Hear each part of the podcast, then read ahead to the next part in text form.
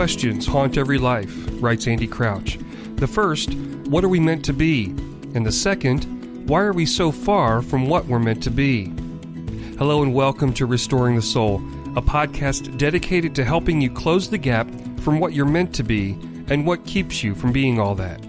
I'm your producer, Brian Beatty, and we are smack dab in the middle of a five part series of discussions between Michael and Restoring the Soul's resident expert on the Enneagram, Kelley Gray. The goal of these podcasts is to show how understanding the Enneagram can strengthen your marriage or intimate relationship. This episode, listen closely as Michael and Kelley describe how, in the middle of conflict with your spouse, that you can learn how to not take things so personally and that by becoming a student of your partner, a level of empathy and compassion will be achieved that you've been unable to experience before. Thanks again for taking part in these series of podcasts whose goal is to open up brand new pathways for intimacy and connectedness. And now here's your host, Michael John Cusick. Thank you, Brian, and welcome to another episode of Restoring the Soul. I am Michael in the studio with Kelley Gray. Hey, thank you so much for having me. Oh, it's, uh, you know, now that you're part of Restoring the Soul, it's not like thank you so much for having you, but it's you're here, so well, I'm true. thrilled about okay, that. Okay, wonderful. It is uh, episode number three of a five part series on the Enneagram and marriage. And just by way of review, the first episode was about becoming an expert in your partner or spouse. The second one, and help me out with this, was understanding how your partner or spouse does conflict. Is that mm-hmm. correct? Yes. And then on this episode, we're going to talk about how understanding the Enneagram can help you to not take things personally. Absolutely. So let's jump right into that because that's sure something I can relate to where it's so easy to interpret someone's words, actions, etc., but especially in marriage that it's all about me. Mm-hmm. Yeah, absolutely. So, how the Enneagram has been so helpful in my marriage and in so many of my clients' marriages and friends' marriages is the way that you can learn what battle it is that your spouse is over there fighting, and you learn how to not make that battle all about yourself. And um, so, studying that my precious, precious husband is a one, and that when he is um, that when he's struggling, the way that he will manage chaos inside of himself is through trying to make his environment more peaceful and um, predictable. And so when I was making that about me, I was going to some pretty negative thoughts about, okay, I am really failing at this. I'm terrible. I'm not good enough for him. And then that's going to trip off a bunch of bad behaviors from me, like being passive aggressive or aggressive aggressive, um, and would just really feed barriers between the two of us. But when I can leave my vantage point and see from what he is experiencing, it makes it a lot easier to be able to just check in and say, "Hey, what is really going on with you?" Um, What's wrong? So rather let me, than just fighting. Let me come back to a phrase you used, okay. and that is it helps with understanding what's the battle that they are fighting. And I think that statement in and of itself has the potential to be revolutionary because for most relationships and marriages, uh, there's a battle between. Mm-hmm. And people come to marriage mm-hmm. counseling because they're fighting or because they're not fighting, and there's mm-hmm. this distance, and help us to resolve the battle. And mm-hmm. you're suggesting that when we understand the battle in the other person mm-hmm. and we can mm-hmm. attune to that, that begins to shift things. So, talk about what more of that means to focus on the battle within them. Yeah, well, I mean, it requires the couple, each individual in that couple, it really requires them to do the work of of being like a student of their partner and being willing to step aside, step away from their own experience for a moment, um, which I think some people can go through most of life not really wanting to leave their their own perspective and their own vantage point. And we're just trying to get other people to understand the battle that's going on inside of us. So in marriage um, it's so beautiful to have uh, this opportunity to take the opportunity to say okay i'm going to put mine down and i'm going to really just try to take on what's it like to be you and what are you feeling today and how are you responding to what you're feeling today and what you're going through today? Um, because it's really easy for me to say, well, if I was going through that, then I would just cry, or I would just call a friend, or I would do, I'd make a beautiful piece of art. I'm just kidding. I don't think I'd do that. Um, but it's easy to judge how somebody else is managing their pain when we're kind of trapped in these Enneagram numbers. And like I said before, yes, we study them so that we can transcend them. But at a base level, when we're struggling, we're going to be struggling in our Enneagram number. We're going to be struggling as the, the lower level functioning of, of that number. And so I can judge him all day long, or I can say, what's it like to be stuck under what he is stuck under? And then that gives me compassionate feelings, that gives me a softness, it gives me an openness and a creativity. Whereas if I'm just sitting with, well, how would I be responding if I were him? Mm, he's doing it badly. I would do it really well. Then there's a wall between us, there's a block, there's not going to be mutual like soothing or caring where um, where there's that judgment and that hardness. So, how do you start that conversation of beginning to see the other's vantage point, just on a concrete level with words? Yes, um, and then I'd love for you to add to this as well. But I would just start with, okay, what's it? I want to understand. I want to understand more what it's like to be you. I want to understand more what it's like to be in your shoes. So tell me what your main what this main struggle is today.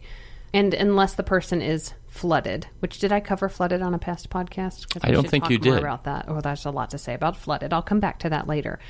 But so the person has to be calm enough to be able to have a conversation.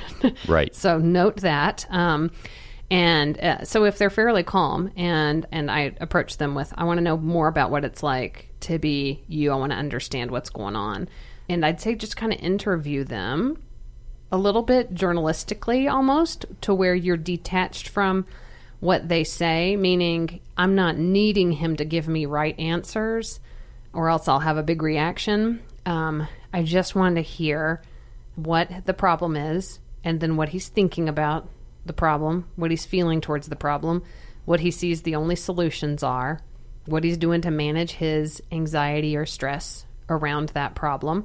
And I just take it in from a listening stance, not trying to talk over him and be teachy or preachy or judgmental. Did you get concrete out of that? Yeah, I did. And there's a part of me that, as I'm listening, I say, this sounds like a pretty advanced level kind of response. And then there's another part of me that says uh, that this is a skill that can be learned. And one of the reasons why it might feel like an advanced level response is that so often when I'm working with couples to get the ability to see the other person's vantage point, I have to take responsibility for my own dysregulation uh, or for my own anxiety or tone of voice, anger, etc., which is oftentimes a physiological reality. So, if a mm-hmm. person can operate from that perspective, mm-hmm. but uh, to talk about this difference between what I'm feeling like it's advanced and yet it's a skill that's doable. Yeah, I feel like I run into that all the time in therapy where I'll have the sense inside of me of, okay, this is getting a little bit ahead of ourselves, but this is where we need to go. And so I do like talking about um, kind of the higher elements of what people are capable of doing because I do think that that's what they're longing for and they're feeling a frustration around it shouldn't be this way and it doesn't have to be this hard. And so I will paint a picture for what it can look like um, because we just have to start someplace and then they jump in and try it and we start the troubleshooting at that point. So some people might not be familiar, like I am personally, with taking things personally. Mm. Um, but for people that live in that, can you give some examples of what it means to take personally what the other person is saying? Yeah, yeah, yeah. Um, and I, tr- I really, really deeply love my husband, and I have his total permission to share about our life together. Um, I have the waiver right here that he signed. Oh, good, good, good. He's such a good dude. Um, well, when I was taking it personally, it was um, if he'd come in and feel like, and he wouldn't say, you know, oh, this house is such a mess, but he'd go over and start doing dishes right away and would be frustrated. And then I would take that personally by saying to myself, oh, I have failed. I'm not doing good enough. If I had done those dishes, he'd be in a better mood or something like that. Um, when I can do all the dishes in the world, but it's not going to change that he is struggling inside of himself. And so, um, the higher level way of interacting as a couple is taking a step back out of that heat of the moment, out of those knee jerk reactions that I was talking a little bit about last episode, and saying, okay, what actually is really going on here? I want to take a minute and put myself in their shoes. So, but was that a good example of taking things personally? Like he's Yeah. doing dishes and I'm making it about me. Yep, I think so. And this is probably now very familiar, but the dishwasher example of how we were in a conference in Florida hearing uh, somebody talk about ones, and Julianne is a one, and I'm a two. And they said, you know, you're married to a one if when you load the dishwasher, they come along and reload it. Mm-hmm. And that was truly a transforming moment for us as a couple and for me because I said, I'm not an idiot. I, you know, mm-hmm. don't need to read the manual on how to mm-hmm. optimally load a dishwasher. So that's an example where every time she would, you know, take the little orange juice glasses and fit in 10 more pieces of flatware and silverware, that I would say there's something wrong with me. And I've since been able to chuckle at that and almost be thankful, like, wow, we get more dishes in the dishwasher and we're saving the planet and stopping global warming because of that. It's beautiful. Yeah. Beautiful. Yeah, the it's a joke with ones in the dishwasher and dishes. Um, and I just was in a wonderful training, um, an Enneagram training through Enneagram Institute in Atlanta. Um, um, well, by a person trained by Enneagram Institute. The institute's in New York, but um, the training in Atlanta was on the levels of health of each number. And she'd said, just since we're talking about ones, um, and we love ones, we love ones so much we married ones. Michael and I both married ones. Um, and so many of my clients at Restoring the Soul have been ones. It's been a really strange, like statistical um, phenomenon, but that a one can have kind of a barometer of how well they are doing in their souls, like how grounded they are or how healthy they are. Um, a barometer for them is how many details are making them insane about their environment around them. Um, because when they're doing better, they do honestly notice less and they're bothered by less. And so it's just a little tell for them. And all the numbers have them. Therefore, Brian comes in the house and starts washing the dishes. Yes, exactly. Exactly. It's just a way of managing that interior stress. And so, um, to try to really connect it, I don't have to take it personally if I have understood, if I've taken the time to read about him and ask him questions about what it's like to be in his shoes, then I have this much more robust understanding of where that action is coming from. And then I'm not huffy and dropping comments about, you need everything to be perfect. Me, me, me. You're not noticing all the great things that I did do today, which just really embroils us in some petty BS. Where where you're you're fighting or having a conversation about things that are not really the issue Exactly. at all. Exactly. Whereas if couples are going to be experts in one another, and I've been able to learn what's going on in that situation, and so I can be a little bit more outside of it and not take the low road, though it's so tempting. The low road's so, so tempting.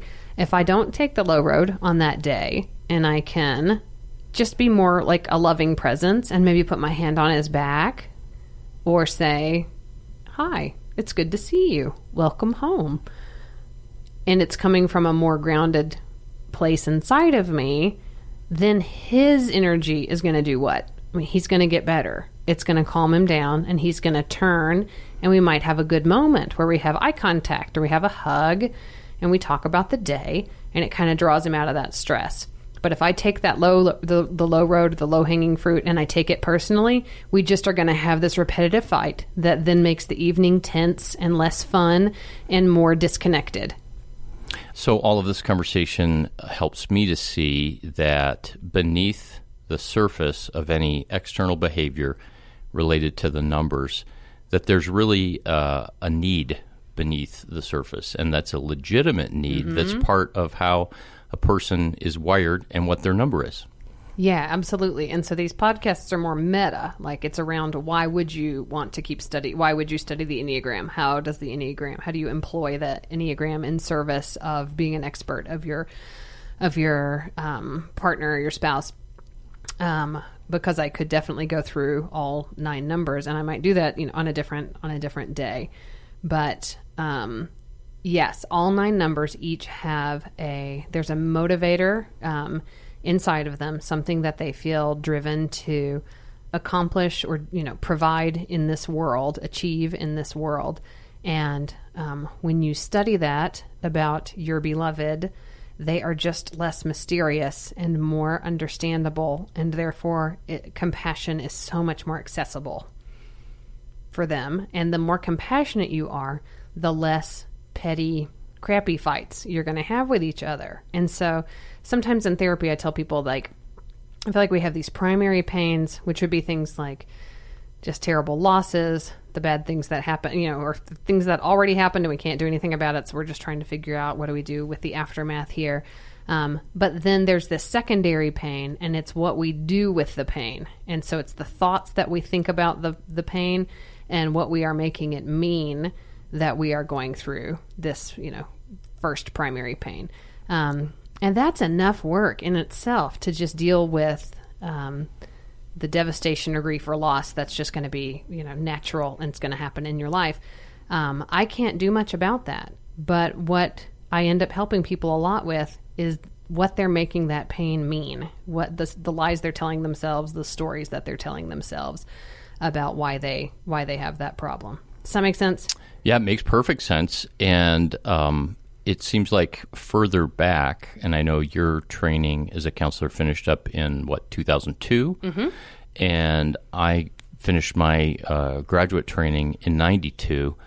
And it seems like right around that time, people started to less and less use phrases like primary and secondary pain. But I find it a very helpful category because the primary pain is unavoidable. Mm-hmm. It's kind of what happens to us, and it feels like everything boils down to what we do with what happens to us. And in Surfing for God, I call that mishandling our pain. Mm, and sometimes it's conscious, and sometimes it's not where it's reflex, where it's trauma and neurological system. But a great question for people that are listening to reflect on is in this conversation about the Enneagram and marriage, and specifically how it can help you to not take things personally, what do you do with your pain?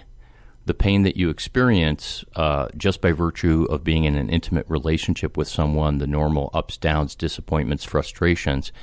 But are you able to um, to, from a beginning perspective, to see it, to acknowledge it, to know that it's there, to hold it, or to have to vent it or pour it out on the other person. But what do you do with your pain? If, if this were a church service, I would say let's have a moment of silence and take a minute and think about that. But um, that is a big category because as we talk about the need beneath each of the numbers, it makes me think about the uh, increasingly popular emotionally focused therapy for couples. Mm-hmm. And that's all about creating a safe space for mm-hmm. people to express the need that is there. Mm-hmm.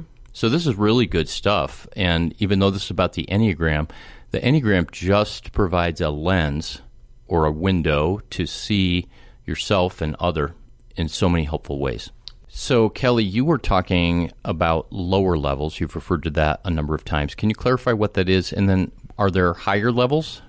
Yeah, it's some um, really interesting work that Russ Hudson um, from Enneagram Institute has added to um, the field of Enneagram study, um, which it talks about how each of the nine types, um, how we all look when we are average and normal and just kind of functioning in the world. Then, um, when we are really struggling and um, not doing well, just kind of what those those are the lower level behaviors in unhealth um, that come out, and then what each number looks like when they are very healthy and transcending and really kind of living out of the beautiful image of God um, deep within them when it's not as bound up in ego and striving and in all of those um, negative, all the lies and the the stories that we tell ourselves.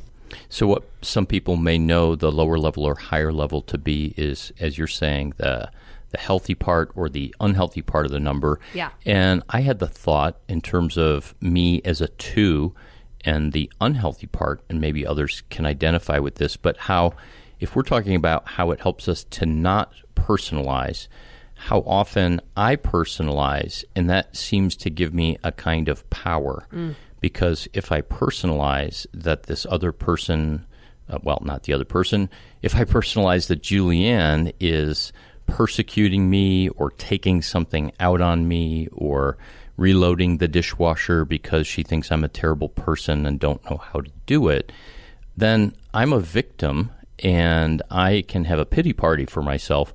And then she becomes the bad guy, and now I have the upper hand. Yeah, well said. It's very self serving. Um, and so, yeah, lower level behavior begets lower level behavior in the other. Ooh, and, say say that again. And what do you mean by that? Well, lower level behavior in one person begets lower level behavior in the other person, meaning your wounded ego wants to wound her, and then her wounded ego wants to wound you back. And around and around it goes. Yeah, yeah. That's the gist of what I'm getting at with how the enneagram really helps us because it it in black and white when you when you study it you learn, oh my gosh, that just read my mail. Like, I really thought that I had a right to behave so indignantly and take your behavior personally. But when you discover that that's your spouse being unhealthy and you responding in a really unhealthy way, um, it can help you take steps back and have more grace for the other person who is behaving in a less healthy way. And those are such judgmental terms. Please don't tell your spouse you're acting in an unhealthy way. That uh, you know, it doesn't beget goodness. But when you have studied this and you understand what's going on, you can take some deep breaths and take a step back and have a more um, um, a broadened view or a more open heart of understanding, and that really helps raise that conversation, if it even was a conversation, up to a much more productive place and gets people back on the track of getting connected and being loving towards one another. Um, and so that's why I'm so big on studying this. So, lower level behaviors from a person's number beget lower level behaviors in the other person, mm-hmm. and higher level behaviors beget higher level behaviors. So health creates health, mm-hmm. and unhealth creates unhealth. Mm-hmm. And that's why it's important to do your work, uh, because as pain that is not transformed yeah, becomes transmitted, mm-hmm. when we heal our pain, uh, then we pass on the healing and the mm-hmm. health, and mm-hmm. that brings healing to the whole world. Yes, I say it's the. I don't mean for this to be a political statement at all, but I say it's the trickle down economics that actually works. is when parents do emotional work, it immediately transmits to their children. Their their children behave in in much better ways than if the parent is just perpetuating their own emotional stuck places. They see it come directly back out of their their children back to them, and um, I see a book coming, Trickle Down Emotionomics. Oh, wow. Okay, great. Thank you. We need to wrap up. Uh, great conversation around how not to take things personally. Yes. Through the knowledge of the Enneagram. Stay tuned for another episode as we continue. Episode number four coming up on the Enneagram and marriage. Join us next time on Restoring the Soul. Thanks so much. So, thank you for listening to another episode of Restoring the Soul. We want you to know that Restoring the Soul is so much more than a podcast. What we're all about is helping couples and individuals get unstuck. You know how some people go to counseling or marriage therapy for months or even years and never really get anywhere? Our intensive programs help clients get unstuck in as little as two weeks. To learn more, visit restoringthesoul.com. That's restoringthesoul.com.